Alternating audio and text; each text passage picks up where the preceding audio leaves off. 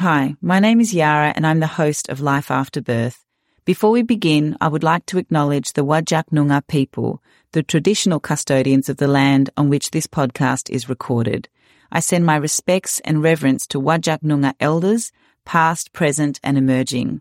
On this podcast, we share stories and wisdom about the ups and downs of our mothering experiences, much like the First Nations people of Australia have done so through their storytelling for over 60,000 years. Through their oral traditions, the Whadjuk Noongar people have supported and celebrated one another and have passed down knowledge, values and lessons, providing a testament of the power and significance of sharing our own stories. In honouring them, we recognise the importance of storytelling in understanding our past, navigating our present and shaping our future.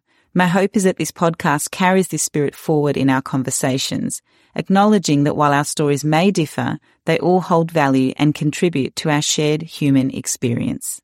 Hey mama, I'm Yara Hiri and this is Life After Birth.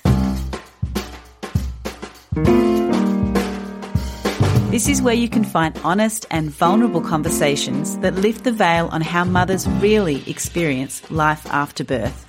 Join me as I talk to the experts in the parenting space, but not as you've heard them before. These conversations explore the common humanity in all our lived experiences as mothers, so that you're left feeling seen, heard, validated, and bolstered in your ability to weather your mothering storms. Hey there, beautiful souls. I've got such a treat for you this week. I am absolutely thrilled to share this beautiful conversation with the amazing Amy Molloy. When I recorded this chat with Amy, it was my first time speaking with her, but it did not feel like that in any way.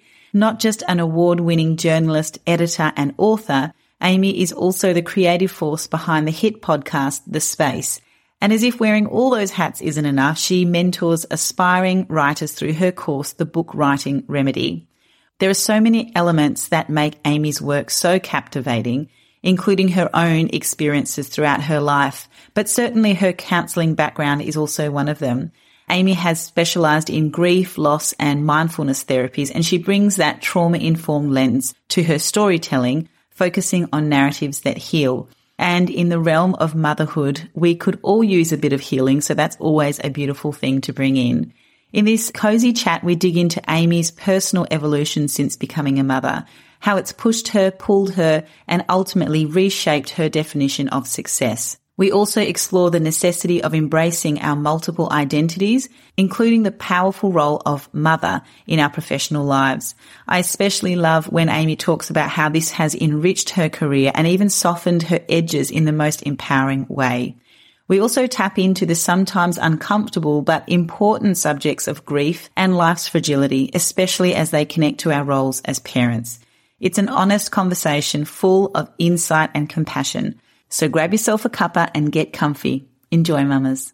Hi, Amy. Thank you so much for joining me on the show today. I'm very excited to be having this conversation and bringing it to these beautiful listeners. So thank you so much for being here. Oh, absolutely. My pleasure. I love discussing these kind of topics. yes, exactly. Real life, hey? So what I want to start with is the question that I ask everyone, and that is, who is Amy Molloy? Where do you come ah. from? Oh, that's a big question. Isn't it? Well, I mean, you know, there's the CV answer and then there's the other big high collection, messy, complicated answer. Most people know me as a journalist and writer. So I started my career in England, working for all the magazines and the glossies and the world of fashion and celebrity and that kind of thing. And then I came over to Australia and was editor of Grazia magazine here and still in that celeb fashiony world. And then transitioning out of that and into kind of a freelance writing and really finding my voice.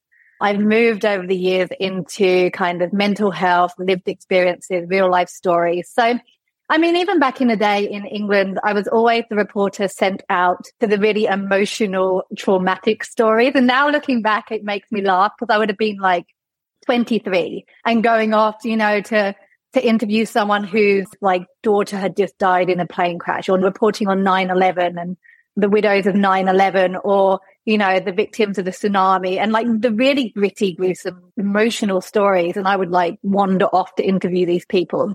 But i always had this real attraction to not even the dark side of life, but like how we as humans can overcome these amazing, challenging experiences and still move on with hope. Yes. And, you know, vigor and, and just still move on at all, mm. not just curl up in a ball and just give up. And that has really become like the, the roadmap that my career has followed as a writer, as an editor, as a ghostwriter, as a, you know, book writing coach, which I do now.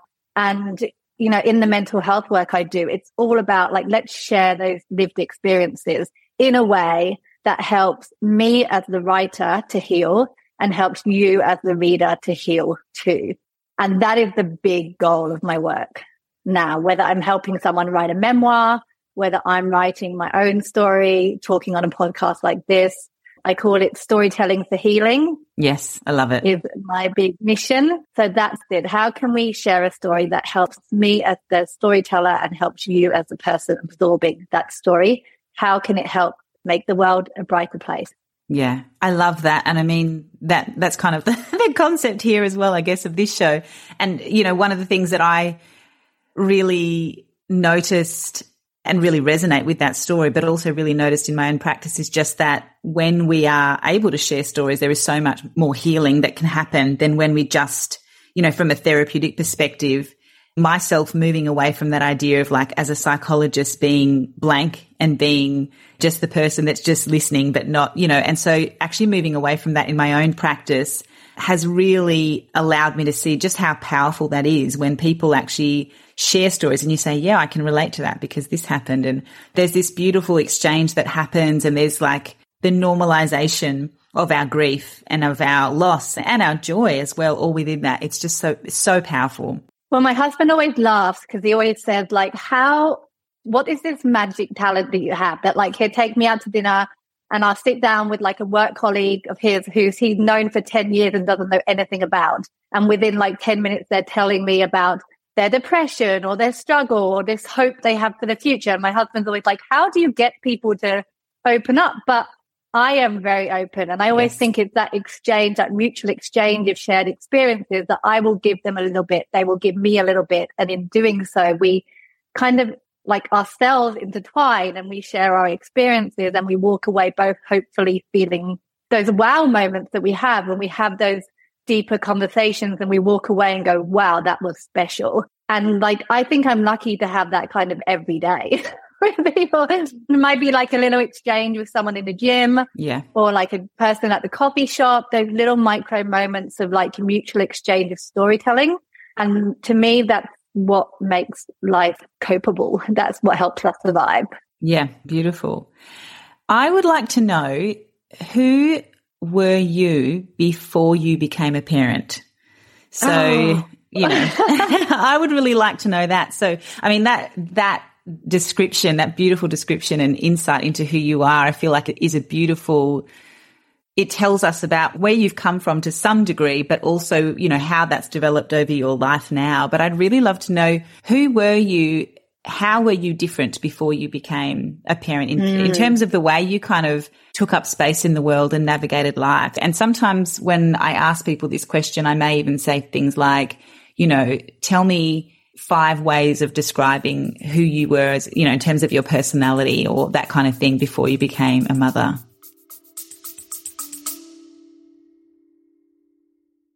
Hey mamas, it's Yara here from Life After Birth Psychology. I want to talk to you about something that many mothers carry a lot of shame about, and that's anger. Have you ever found yourself thinking, what the hell is wrong with me? Why am I so angry? Or why can't I just stay calm? Well, I want you to know that you're not alone. So many mothers quietly worry about their anger. But did you know that your anger carries messages that can unlock a more regulated and fulfilling experience for you as a mother? To support you in changing your relationship with anger, anger, I have created a self paced online workshop designed to help you understand your anger and learn to process and express it in more adaptive and healthy ways. Within the workshop, you'll explore the role of your nervous system, the hidden messages in your emotions, and even how your past influences how you respond to challenge and stress today. But the best part, you'll gain practical tools that'll help you gracefully steer through those intense moments, all while deepening the heartfelt connections you cherish with your children and loved ones. Ready to get started? all you have to do is head to lifeafterbirthpsychology.podia.com, scroll down and click on my Why Am I So Angry workshop. You can also check out the link in the show notes for today's episode. All right, let's get back to the show. Do you know you're lucky? I put so much thought into this. A lot of therapy sessions have gone into this question. and luckily now, you know, my kids are two, four, and six now. Mm. And probably if you'd asked me this even a year ago, I would have been much more self deprecating in the answer. Like for a long time, I thought I was better in air quotes before having kids. I was stronger. I was more resilient. I was more capable. I was even happier. And I've almost even had that reflected by, you know, family members or friends, like, oh, but you seemed so much more carefree before kids. You seem so happy. And like, what happened? And it's so interesting because for a while I kind of believed that story. You know, I was like, yeah, I was happier before kids. Like, what happened to me? Like, who have you become? And actually, it's so interesting now to sit in it and realize, like, no, I'm actually happier now, but it looks very different. Yes. So, yeah, I'm way more emotional. Yeah, I don't take criticism as well. Yes, I, you know, don't have the same resilience when it comes to my work and the projects I'm willing to put myself through now. I, you know, I get more upset by work and by rejection and things, but I don't think that makes me less resilient. It's just that I'm much more in touch with my feelings. So before kids, I was just very career orientated. I mean, you know, it's such a cliche, but I was that like career, career, career I just want to keep scaling up to, you know, newer and greater heights. And I never really thought about how kids would impact that. You know, my husband, because I was married twice before meeting now my husband, who's the father of my kids. My first husband died when I was 23. My second husband was a very fast marriage with a lot of interlaced with my grief from my first husband. And we got divorced very quickly when I realized that, you know, I'd gone into it for very wrong reasons in a in a big state of pain. Yeah. Wow. And so I extricated myself from that marriage quite quickly. And then I met my husband now. And even that was a bit of a whirlwind. It was so like the relief of here he is. This is what I survived all that for. And within a couple of years, we were like engaged, married, had our first baby. And at the time I was writing a book. So my career didn't seem to be impacted at first. And I had this beautiful, you know, first year of like having my baby wrapped on my chest whilst writing my book. And it was just so blissful and idyllic. And then, you know, babies become toddlers and, uh, and another baby comes along and then another baby comes along. And it was the first time in my life I'd really had to compromise with work. I'd been very used to being like, I just work every hour of the day. I work weekends and I am ambitious. Therefore, I get to do that. Yes. And no one has a right to take that away from me. Even partners, you know, never tried and never dared to, to make me not as ambitious as I wanted to be. And then, of course, babies do. mm, absolutely. Um, and so that compromise and realizing like I had to work in a different way was I mean, incredible, but jarring and uh, confrontational, but exactly the dose of, you know, reality and shifting priorities that I needed. And, you know, I'm lucky, I'm lucky that as a freelancer, I get to set my own hours. I get to work in a way I want to.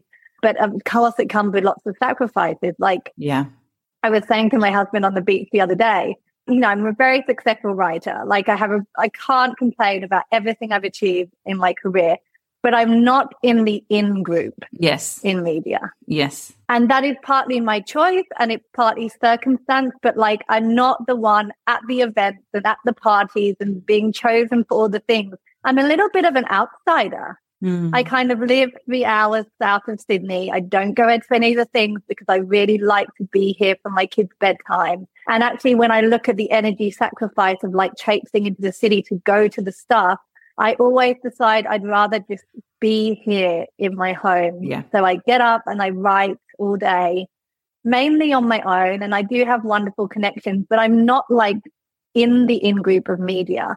And that's a really interesting place to be with your ego. And I do it very consciously. Like I want to be here with my kids. I want to be for every bedtime and, and I want to be soft enough to connect with them in the way that I want to. But, you know, yeah, that has a sacrifice for my ambition and the things that I want to be and do. So I don't know if I answered your question at all. I just went off on a tangent. no, no, you absolutely did. You totally did. And I was having a couple of different thoughts there as you were speaking. And one of them was on that point that you were making there. I think it's a really lovely thing that you've had that experience. And I'm so grateful that you, that you're bringing that up in terms of that you are still having success in a way that feels good for you, even though it might not look like the same kind of success in the same way. You know what I mean? Like that is, that is normal, I guess, for your industry. And I think that that's a really inspirational thing to hear and hopeful thing to hear for women who are out there in whatever work that they are doing to know that there is possibility to actually create your balance between being a mother and working or career, you know, or your passions. There is a way to create that. But I think that the really important part of what you're talking about there too is recognizing and coming to some form of acceptance around that there will still be sacrifice within that. Like it may, you know, you have to give up on some elements of that, right? Like to be able to still be able to be in it. Does that make sense? To have sort of skin in the game. Exactly. And that's what the choice, you know, I knew I was never going to give up, so to speak, my career. I don't love that phrase, but you know, I was never going to step away. Like writing is literally in my blood and has helped me to, and you know, what I believe my purpose on this planet is to share these stories and to help to share other people's stories. So I was never going to give it up, but I had to really think about, and it's an evolving thing, you know, every day, every week, I'm having to check in, like, is this still working for us? Does this still work for my husband? Does this still work for my children? Does this still feel good for me? And really like check in with my ego. like, yes. Yeah. I was talking to a really close friend in the industry today, and she was going off to do a TV slot on one of the morning shows. And I used to do a lot of TV and I really enjoyed it, you know, popping up on Channel 10 and Channel 9 and chatting about a topic. And then I really loved it. However, after my second baby was born, you know, we had a number of times where I would travel like two hours into the city with the baby to get my makeup done, literally be on telly for four and a half minutes and then log home with my baby again. Mm, that's so much. And I just had to be like, it, this isn't working for me. And my ego loves being like, I'm on the telly, but actually this isn't right for the season of my life right now. Yeah. And I'm constantly checking in with my, and it's very humbling. Isn't it? Isn't you it? Know, because yeah, I have tons of stuff that does go well. You know, like I have a very successful podcast that I write, which has had like 3 million, 4 million downloads probably by now. But it works for me because my bosses give me total freedom to write it whenever I like. As long as I deliver my scripts to them, I can do it in the middle of the night. I can do it on a Sunday morning. So if my kids are sick, I take the day off and then I just figure it out on my own when I'm going to make that up. Yeah. You know, I'm working on a TV show, but again, my production company is run by two women. And they are just, they get what my I get it. Yeah. family life looks like. Yeah the best. So they work around me. So like it's about kind of gravitating to the people that see you as a full picture. Yes. And I can't tell you how many work opportunities I've turned down in the last particularly two years post pandemic because it hasn't worked for me and my family. But you know, on the flip side, that has always created space for amazing opportunities that do work. And so I think I'm really just having to focus on that because, you know, you could just beat yourself up like, I couldn't do this. I couldn't do that. I gave up that money and I gave up that opportunity. But instead, I really just like, but I get to do this and I get to do that. And these people want to work with me as the mother, Amy. Yes. Not just as the writer. yeah, I love so much that you talk about this idea of people who see you as the full picture in the workspace. And I think in all arenas, right, in our lives, mm. because I remember having a client where we used to often talk about the difficulty that she had because she would try and show up in her career and she ran her own business and she was in tech. And she would often talk about how the industry was basically dominated by men anyway. And she would talk about the difficulty that she had trying to show up professionally, right? Whatever that looks like in this industry that is dominated by men who are not the ones doing school pickups and are not the ones awake in the middle of the night breastfeeding and all that sort of stuff. And she would talk about the difficulty and the angst that she had and her worry that she wouldn't be taken seriously and all of this sort of thing. And I remember saying to her, you've got to play the strengths that you have which are because you are a woman and are because you are a mother. Mm. Like you have strengths there that these other people don't have. And you also have, you know, this incredible opportunity to create space for someone like you in this industry as well, right? Yeah. And also the other thing it made me think about when you were talking about turning things down is like every door that we close, we allow the opportunity for another door to open. So, you know, those, those opportunities that we turn down that are like, oh, you know, that could have been good money or what a great opportunity to work with that person. It just, you know, it may not align in all of the right ways, but it allows you to have space to say yes for the right one when it does come along, doesn't it? Oh, always. Whenever I turn down something and I have that, you know, hour or two of feeling sorry for myself to my husband, he always says, you always do this, Amy. You always have to turn down something or something falls through and you sit here and go, Oh my God, oh my gosh. And then two weeks later, something new appears. And this, you know, that's even how my podcast, The Space came about. I can't remember what I turned down, but something fell through. And then I got a call from them and it turned into this like incredible opportunity. And that's always the way. But of course, you know, the element of trust that we have to have. Oh, yeah. And, you know, it's the reality is, it's also hard when, you know, of course I'm talking in cliches, but it's so often true. Like my husband has a lot of freedom. Mm. he often is away for his job for weeks at a time and he does just go. Of course he misses us. Of course he feels bad, but there is an agreement that he is the one that leaves and I am the one, someone needs to stay. Yes. Someone needs to be here for the kids because my family are in England and his aren't close by and we don't have that buffer. So for me to have a selfish career where I'm just here, there, everywhere wouldn't work for our family unit. And just for this, you know, maybe in a couple of years, he will be the one taking a step back and I will be the one who, you know, gets to just make a choice and go. But, you know, this works for us right now. Yeah. And I am privileged enough in my career that I can make everything work within this family. But yeah, like you said, it does come with sacrifices. But You've got to accept that to a degree. Yes. And I also just, so yesterday I actually spoke with this wonderful woman, Lucinda, who's doing a podcast called Ready or Not. And the idea is interviewing women who are mothers, but also have careers in whatever area and talking about what it has been like for them to balance those two things. And so it's making me think about this and that idea of having a boss or a team or however you think of it, that sees you as your full picture is such a beautiful thing I'm thinking about now in that sense as well. Like for women who are going back into the workplace or who are considering how they will go back into the workplace, starting to have those conversations with people who they work with to get a sense of, do you see me as the full picture? And recognizing that if they don't, if they're not able to see that, that there may be problems that will arise and looking for ways to introduce maybe their bosses or, you know, their work colleagues or whatever to that full picture. Cause I think sometimes also we, like this client that I was talking about, want to present as though we can show up as though we don't have children, right? And so getting comfortable in saying, no, this is who I am now. Like I actually am a mother now. And that means that these are the boundaries around that as well, in terms of how available I am. And, mm. you know, I don't go to all these events, as you were saying, and, and that kind of thing. And actually owning that so that we can, you know, show up in our workplaces and say, this is who I am now. And these are the boundaries that I have. Exactly. And, you know, it's really interesting. And we've all got so much better at it post pandemic out of necessity. But, you know, because me and my husband work from home, and granted, I'm upstairs and he has an office space downstairs. So he is more separate. But I will often say to him, like, if the kids are having one of those days, like, don't you mind that, like, the baby's crying and you're on a conference call? And he doesn't care. He's like, I don't care he doesn't have like, you know, if it happens to me, I have that natural feeling like, oh my God, what will people think? But he truly is just like, they know I've got a family. They know I work from home.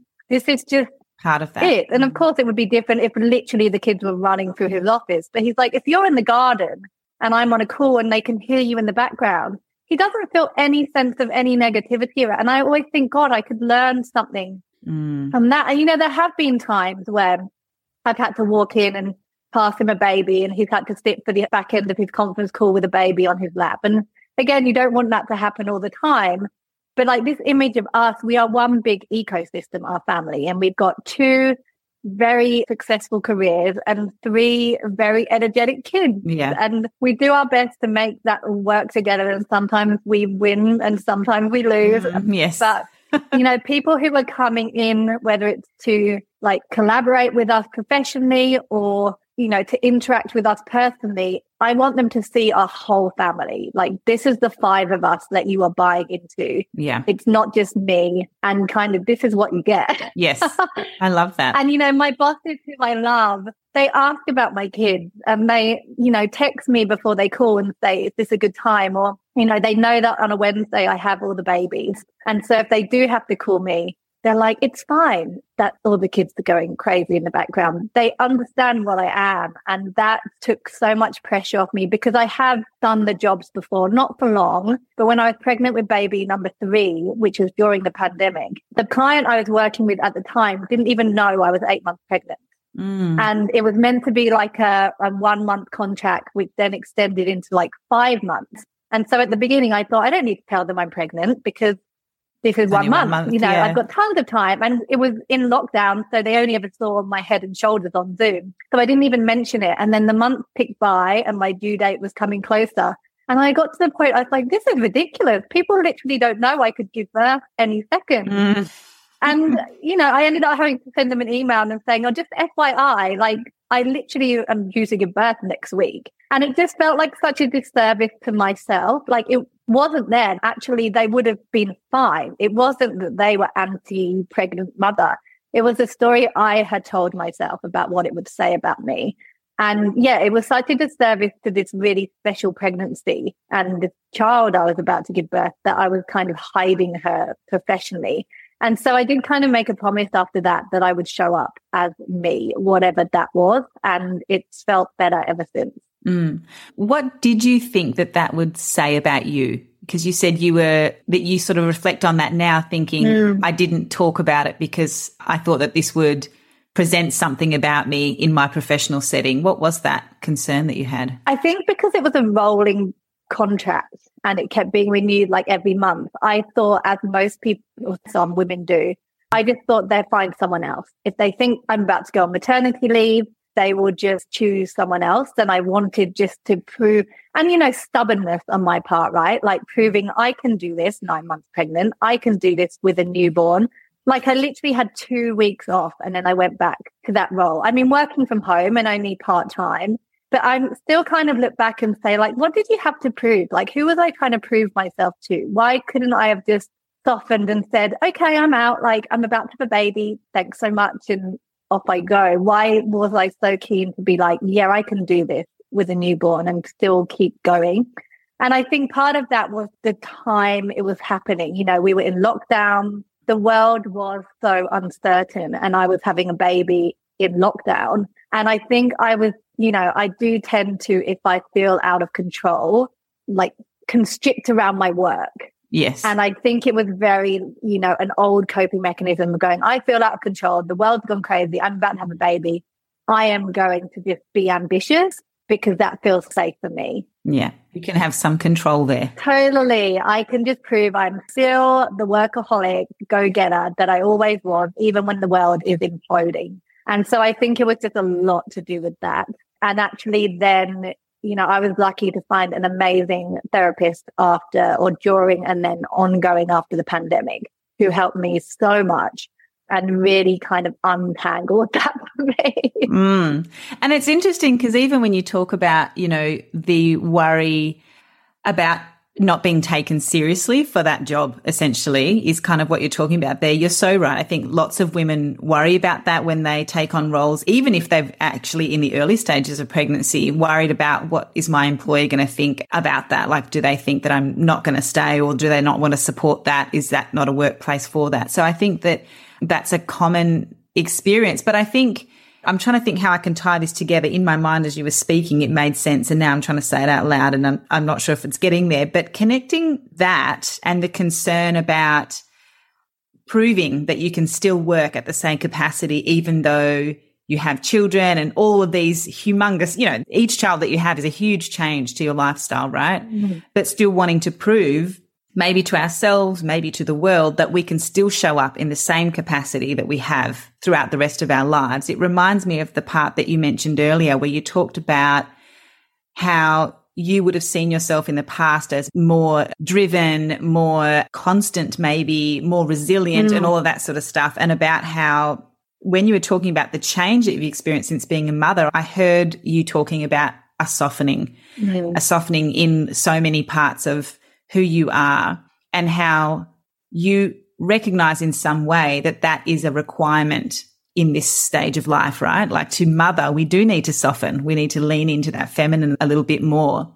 And it reminds me of conversations I had with my guest that I had from one of the other episodes. And she was talking about this idea of not, not kind of valuing that softening, right? As a culture, like not valuing that softening and instead really valuing the ability to remain the same all the time, mm. right? Like, so be able to work hard all the time. Doesn't matter if you've had children, you know, and that kind of pressure that we experience as mothers to not change, right? Like you talked about that people would notice that too, like you've changed or what happened. And I've received so much of that. And in my head, I'm like, what happened is I had two children.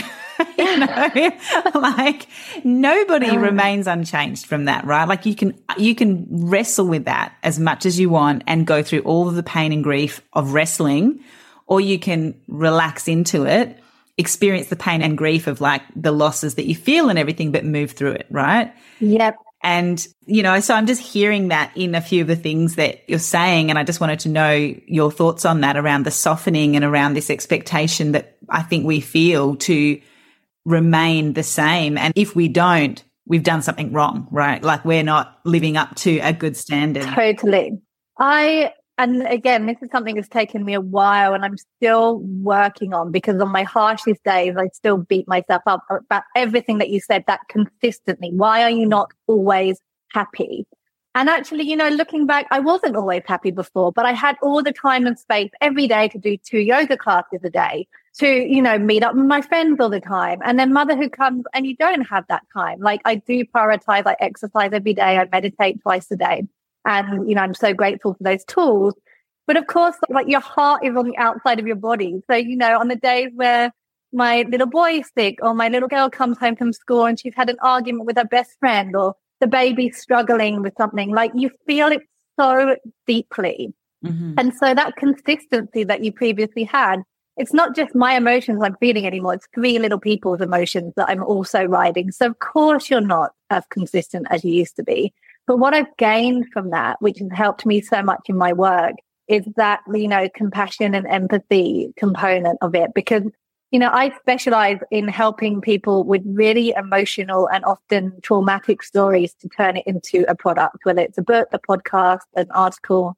And, you know, previously I would have done that in a very commercial minded way. Like, this is how we do it to make the most impact, to make the most money, to get the most clicks. Yeah. And now I still do that, but I also see the emotional implications of sharing such a sensitive story. So I'm not only able to help people turn it into a product, but I really want them to to heal in the process of doing that. Mm. And there's no way that I could approach it with this kind of softness if I wasn't a mother, because that just wasn't who I was. I was just commercially minded. And now, you know, I ended up doing my counseling qualification when my second child was born. Not because I want to actually work one on one with people in session like you do, but because I realized what an emotional upheaval is to share a story. And I wanted to be able to meet people where they were. Yes. And I would never have had the patience, you know, when I think back to me as a 25 year old reporter, and I'd already been widowed. So it wasn't like I didn't realize what grief felt like. Mm. But I was still just very impatient and like, tell me a story. Let's get those lines, get those clicks. Like, let's get the headlines. Like, I didn't have that softness that motherhood when, you know, you have to lay in bed with your daughter stroking her hair to sleep or sit there for hours with a vomiting child and just keep giving and giving and giving to them. There's no way I could have the relationship I now have with my writers if I wasn't a mother. So I think we need to value that and we don't. Yeah. And we also, what we value is how many hours you've worked this week and how many clients you've signed and it's really hilarious because I often think I'm less successful now on those negative days because I only work part time. Yeah. However, I have the same income as I work full time, but now I only work part time. And yet I think I work less. So it doesn't equate. Yes. And yet it has a, such an impact on how my self worth professionally, even though the numbers and the evidence is there to be like, you're actually more successful now, you're a mother. Mm. But because I go, but I only work three days a week, in my mind, it's so quick to go to, you're not doing enough. Yeah. And, you know, that's it. yeah. And that's such a hard thing to disentangle from, right? Like that kind of social conditioning that we've received about our enoughness being tangled up in productivity. And in fact, it's not even actually always productivity because as you're saying, you're actually much more effective yeah. with what you're doing now than you were previously, but the idea that productivity is tied up with how hard you're working, right? Like how many hours you're actually, you know, using up or, or how hard it actually feels. That's the other part of it, yep. right? That thing about like the pain that's associated with just breaking your back, right? In that industry or whatever it is that we do that that equates to a hardworking, valuable person, right? Yeah, like literally in my bathroom where all my affirmation cards are stuck on my mirror. One of them says, measure success by how much fun you're having and how creative you feel. Yeah. And that is really where I try to be now. And I see it every day and it's stuck up there because it's hard for me because, you know, we are measure your success by how much money you're making and how many hours you work. But for me, yeah, measure your success by how much fun you're having and how creative you feel is a real game changer with how I feel going into my work week and juggling the babies and my work. Mm. And I actually feel like that is something that we can apply even in that space of mothering as well, right? Like if it feels really hard and that you're trying to keep lots of balls in the air and you don't have moments to breathe or to meditate or to sit on the toilet properly or to have a warm drink or whatever it is, it's like thinking about how can I make this actually easier? Like, do I have to be? Because I think that that productivity thing, it's not just in that workspace. It's also for many women, it's in motherhood. It's in the mothering. It's like, I need to be busy. I need to be actively doing activities with my kids all the time or taking them places or, you know, school sports stuff or like, you know, there's just so much. And I think that that kind of conditioning that we receive through, you know, through our society, through our culture, it infiltrates into everything, including, you know, how we work once we become mothers, but also how we mother, right? So mm-hmm. that idea of like mothering can be a space where there is ease in that, right? And that there is fun in that and that there is joy in that and that there is space to relax and to rest. Yeah. Rather than being this thing where you're having to prove yourself as a good mother by how hard you work, right? And I kind of I see that because you know we all like to feel like a bit of a badass. Like I don't mm. want to feel like I'm just a mum. So I kind of see that as my own kind of rebellion. Like me and my husband always talk about like being our own role models and running our own race. And we are very good. Like we're surrounded by like our parenting friends who we love they are very high achievers, all of them. And that's why we gravitate towards them. But it can also be hard to compare yourself. Like yes. they're doing 10 week challenges at the gym. They're going off to do triathlons. Their kids are all signed up for stuff. They're working in the city and it's really hard not to get caught up in that. Totally. But we, we really kind of try and rebelliously run our own race in terms of like, our kids aren't in any after school classes and they're only little, they're six and under. So they're also not asking. Yeah. But we're not pushing. Yeah. And, you know, at the weekend, rather than doing all the group activities, we will drive two hours to a beach in the middle of nowhere and we will run around on this nudist beach, just the five of us. And we're really good at like really thinking like, what do we really want to do? Not what is everyone else doing, but what do we really want to do? Because we want our kids to, we want our weekends to feel good. Mm. and not just like trying to match everybody else's expectations. So yeah, we're quite selfish. I don't think that's selfish way. though. I just feel like that's actually so aligned. That's such an aligned way to be in the world no matter what it is that you're doing in life. Like to actually ask yourself what feels good to us and what allows us to feel nourished as a family and as individuals and what gives us a sense of ease in our lives. And I really resonate with the school sport thing. Like I grew up doing lots of sports and stuff and I don't have a thing about that, but I've always been like, as long as I can, I really want to hold off on it because my life feels so busy as it is anyway. And, you know, we've got one now who's in school full time. So he's going to be seven next year. And we did sign him up to nippers this year on the Sunday. And he says often he'll wake up and say, I don't want to go because I just want to stay in my pajamas and play. And we don't go. I'm just like, you get to choose if you want to go. And like half the time I don't even want to go. So I'm just like, I'm stoked when he says that. But it's like really this thing of like, it's only for you if you are enjoying it and if it's fun and it needs to feel relaxed, not like another thing during the week that we're all busting ourselves to get to by a certain point in the morning and, you know, that sort of thing. So I love that idea. Mm. And I also really love that you call it this rebellious act because I love talking about the idea of like, how can we radicalize our mothering, right? And radicalizing is that it's like as simple as going, you know what? Like it's not going to be that long before our children maybe don't want to spend the weekends with us and really do want to spend a mm. lot more time with their friends and stuff. So let's make the most of that when we can. And that doesn't mean we want to be with our children every minute of the day and love it. Of course not, right? But I'm just saying like,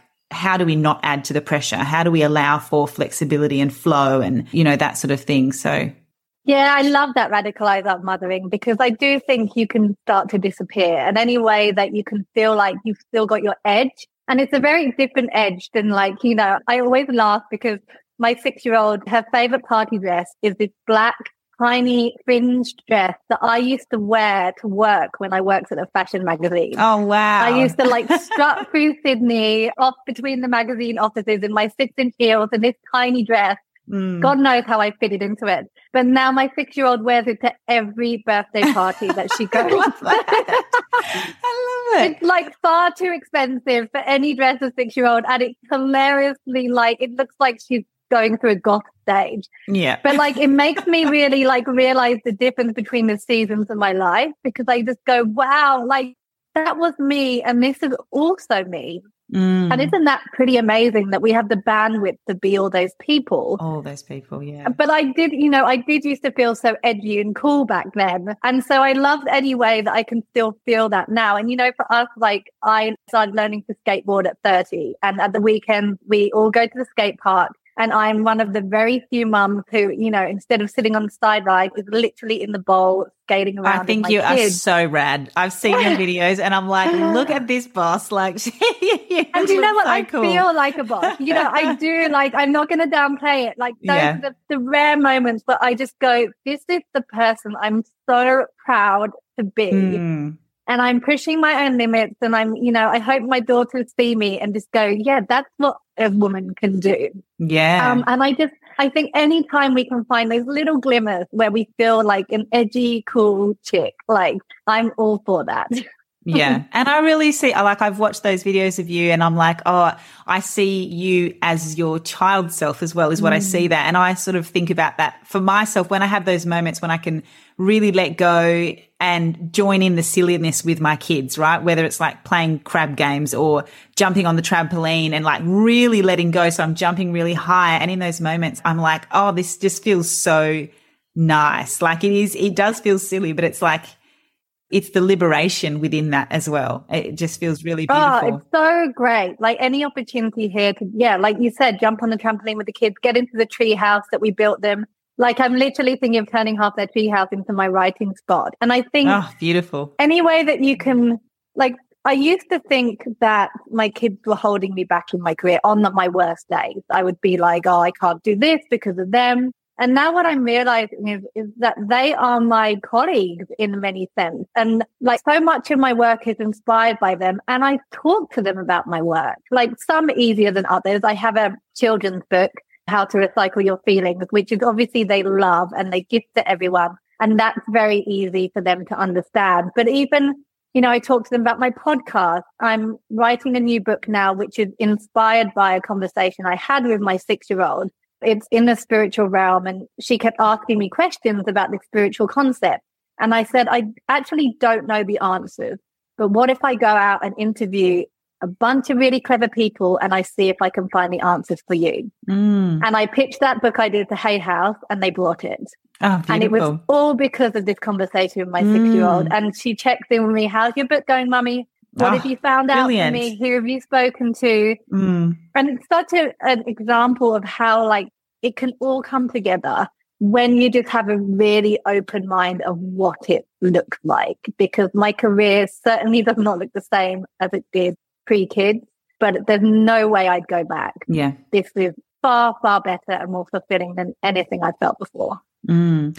In that little explanation that you just gave, that I really heard the gifts that you have received through this. And so often they're so unexpected, right? Like, mm. like they're not things that you would ever have planned. I mean, most people, when they think about what are the gifts of being a mother, they think about just the fact that they have their children and they love them and that it's wonderful to watch them grow up and stuff. But those ideas are, you know, that ability to receive gifts across so many areas of your life from doing this role is magic. And I feel the same way in terms of the work that I do. I wouldn't be doing the work that I'm doing now if I hadn't had my children. And it is so incredibly fulfilling in a way that I never had work fulfill me before. And it's just, it's also the healing that I have experienced through the work that I do and through the further education that I've done that's relevant to this, you know, to working with women in perinatal kind of spaces.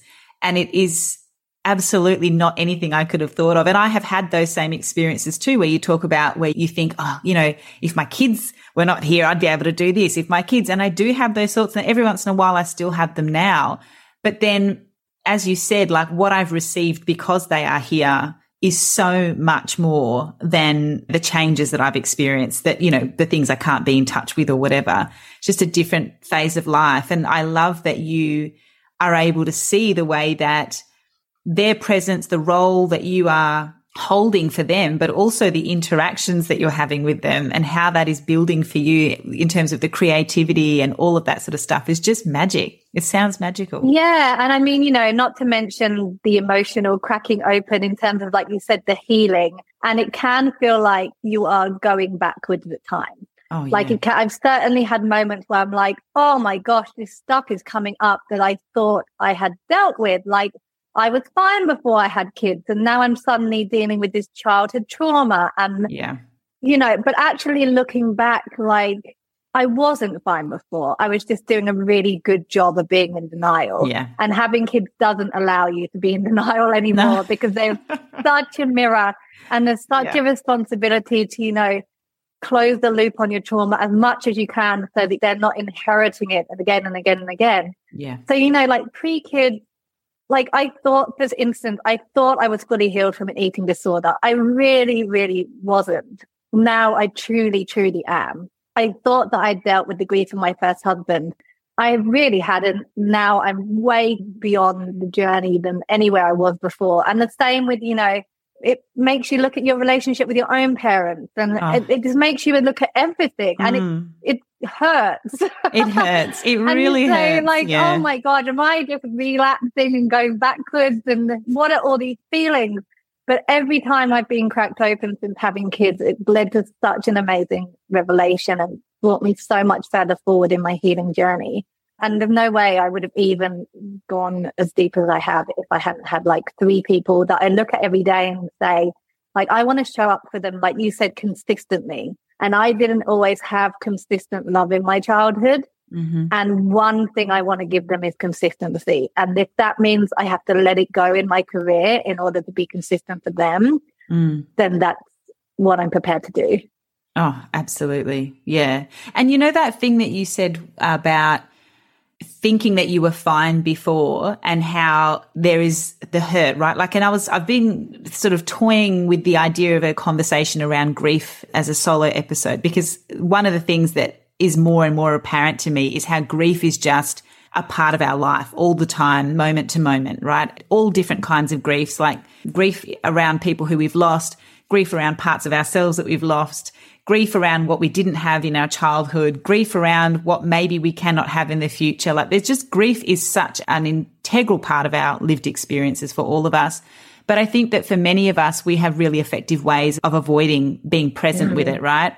And I think that when you are a mother, because there are these mirrors and you're coming into contact with so much stuff that we may have buried or found ways of avoiding so well, I think that we carry the sadness and the grief and the loss. It's just that we're much more present with it moment to moment is what I think happens for us when we're in this stage. Like for me, I often think about that and I'm like, yeah, like I didn't used to get so sad. Or if I did, it was like contained for a period of time that would be when something happened, maybe up to a month of time, right? Where I'd get really mm-hmm. low about stuff. And then I was like completely fine for ages and ages and ages until something else that I couldn't handle happened. But what was happening is that I was like finding a way to suppress that and then move on with life. Whereas I think now because because I have to do that inner work constantly in order to be able to show up in a balanced and stable kind of way for my kids, it means I'm having to constantly notice the grief that is there, right? And the sadness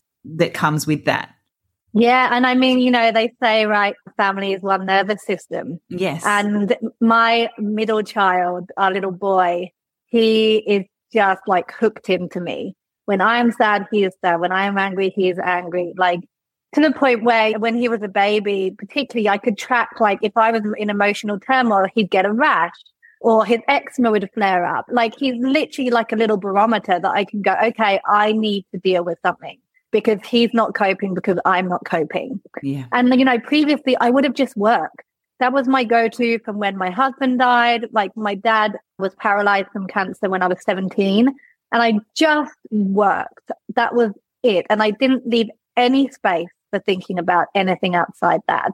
And then kids come and you sit breastfeeding for hours. And now I sit playing Lego for two hours. And like there's so much time with your thoughts. And again, it's so uncomfortable, but so important. So and you important. can't run away with it. You've got literally nowhere to go.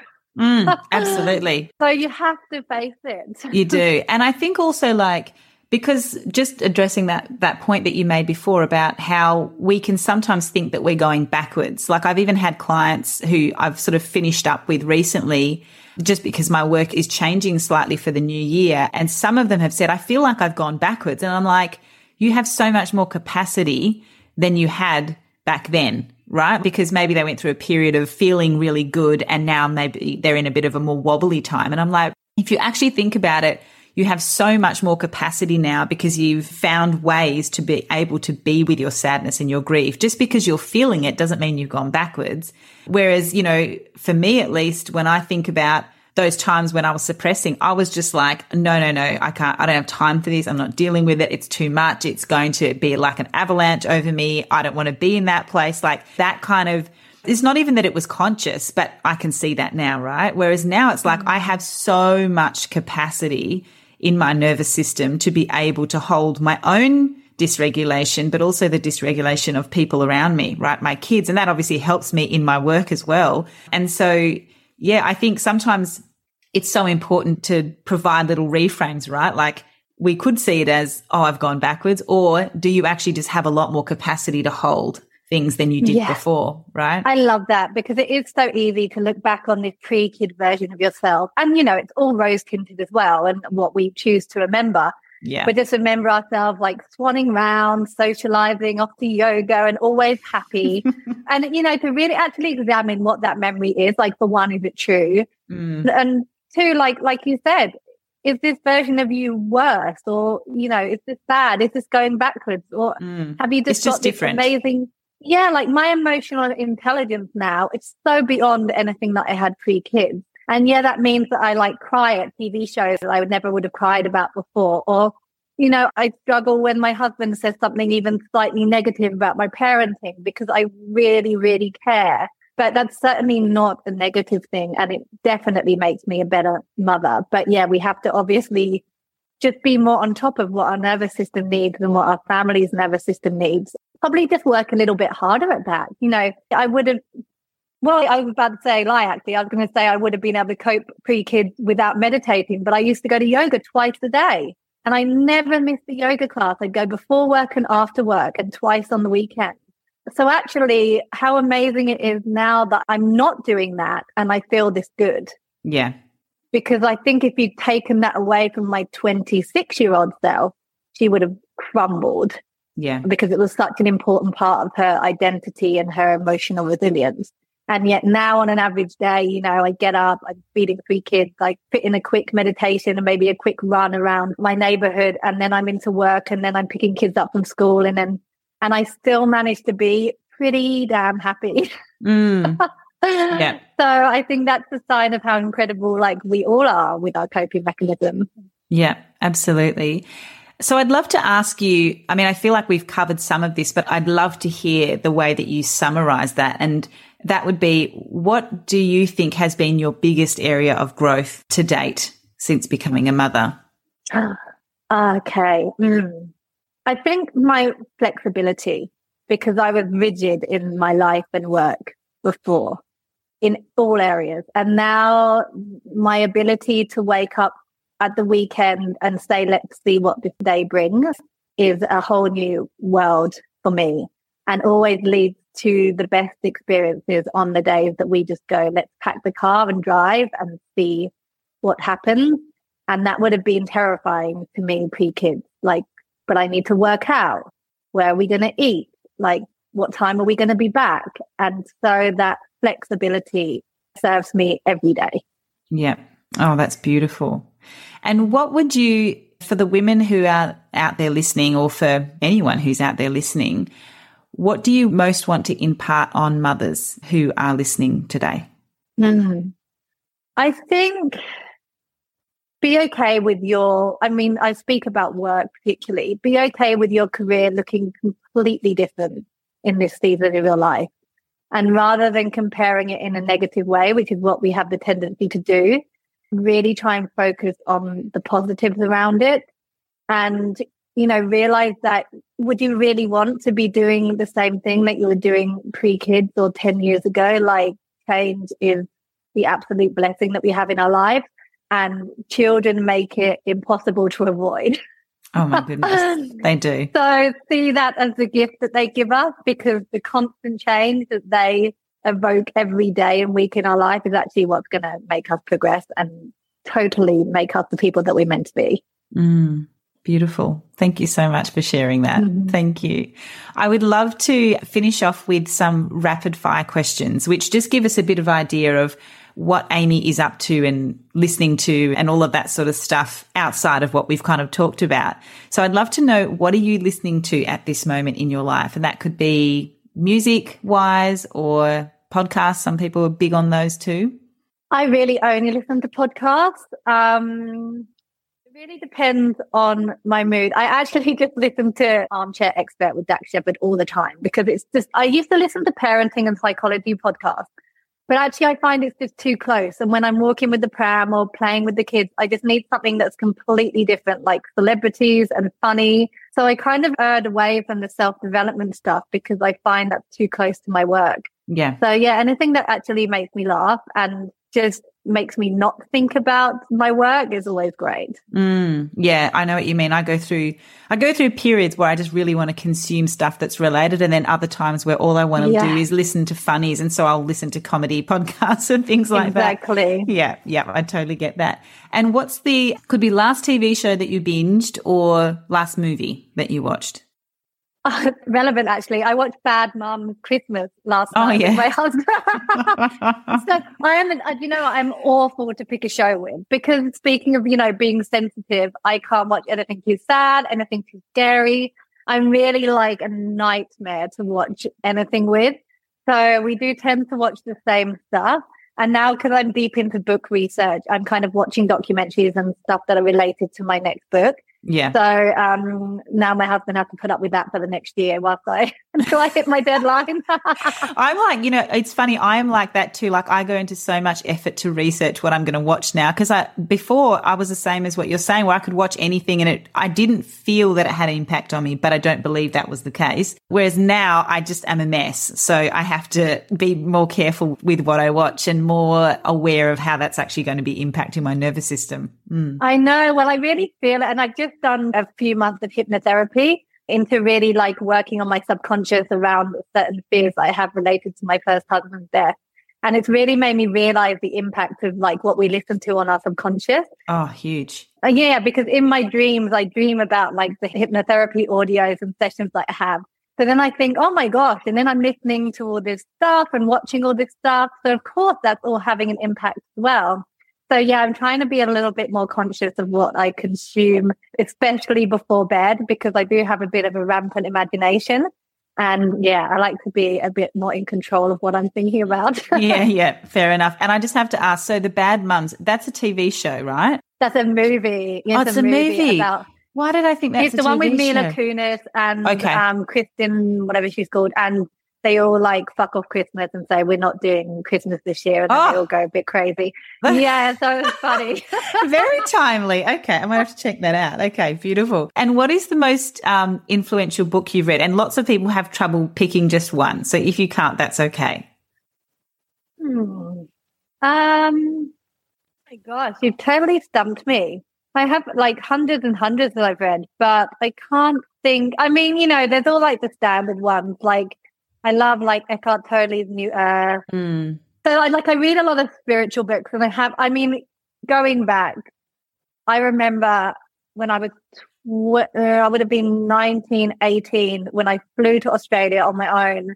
And my dad was really sick at that point. They thought that he was definitely not going to recover from his cancer, which he did actually. But, mm. and I decided to fly to Australia. And my mum gave me Feel the Fear and Do It Anyway. And it was my first self help book I ever read. And now looking back, I was so like young and I used to read it on every beach when I was traveling oh, around Australia so on my lovely. own. my dad was sick. Yes, way before self help was like truly trendy. And now I just think the impact of that on me as like a 17, 18 year old. Um, I also at the same age read Tuesdays with Morrie. Have you read that? Mm, no, I haven't. It's a journalist like gets in touch with an old high school teacher who is at the time like dying of a degenerative illness. And every Tuesday he goes and sits with him. And every Tuesday he teaches him about, you know, the, his perspective of life as a dying man. Oh, wow. And it's truly incredible. Tuesdays with wow. Morrie. Wow. And I read it when I was 17. yeah. Which now I literally just brought it a few weeks ago because I was listening to a podcast about it and I reread it and I thought, gosh, this was a lot for a 17 year old. Wow. But they were so influential in me in I think I realized really early on through my dad's illness and then my husband's death, like the fragility of life, but also, mm. you know, not that in a doomy, gloomy way, but in a really hopeful, like seize the day. Yeah. We've just got to be courageous in everything that we do. And I think those early books really shaped me more than I will ever really know. Yeah. Oh, wow. What a gift. Mm. What a gift from your mum. I'm just thinking, wow, that's amazing. I will say, like, my parents, you know, they taught me to meditate when I was 17. Again, before meditation was certainly trendy, they taught me to meditate. And just in a very gentle way, they started introducing me to like the concepts of different spiritual belief systems. Mm. And again, I kind of took it for granted at the time as like a norm. And now, you know, it's become such an important part in my life and what I believe in and how I parent. And yeah, I'm pretty thankful that they gave me that gift. So I'm trying to impart it into my own kids in an age appropriate way. And those are some of the most special moments I have with them as a parent where we have these conversations and yeah you know we meditate together and my little boy will like we we do an om kiss when he goes to bed so we kiss each other and we om into each other's lips and honestly those are the moments where for all the inner criticism that you give yourself as a mother i'm like i'm doing, doing okay. Job. Yeah, I know that feeling. And it's so good. Hey, I'm just like high five and I'm like, remember this, remember this moment, remember this moment. I'm like, when, when they all throw the dinner on the floor tomorrow, like, just remember this little magical moment and you're you're doing just fine. yes. Oh, it's so good. And it's good that you're taking the time to notice that, you know, to, you know, we might talk about those as glimmers, right? Like the opposite of kind of triggers, these moments that ground us in a sense of safety and remind us that we're okay, we're doing okay, we're on the right path. Mm. Yeah, beautiful. That's a lovely point to end on. Thank you so much for spending time chatting with me today. I've so, so oh, enjoyed pleasure. speaking to you.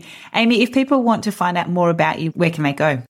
Uh, check out my website, amymolloy.com.au. You can find all the details on my book writing course, the book writing remedy, how to work with me one on one, plus a bunch of other stuff I do. Or just follow me on Instagram at amy underscore molloy.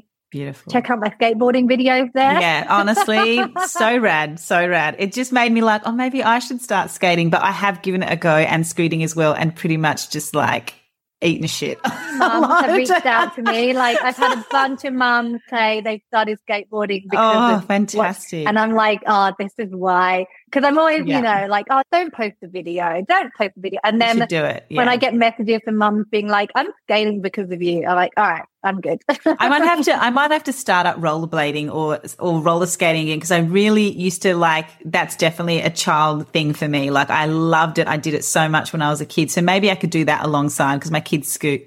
So my yeah. husband rollerblades and he loves it. And there's yep. some awesome people to follow on Instagram and they dance. They dance roller skate, rollerblade. Mm, oh yeah, I love that. Yeah, I love watching those, and they're so and they're so cool. I'm like, oh my god, if only I could be as smooth as you.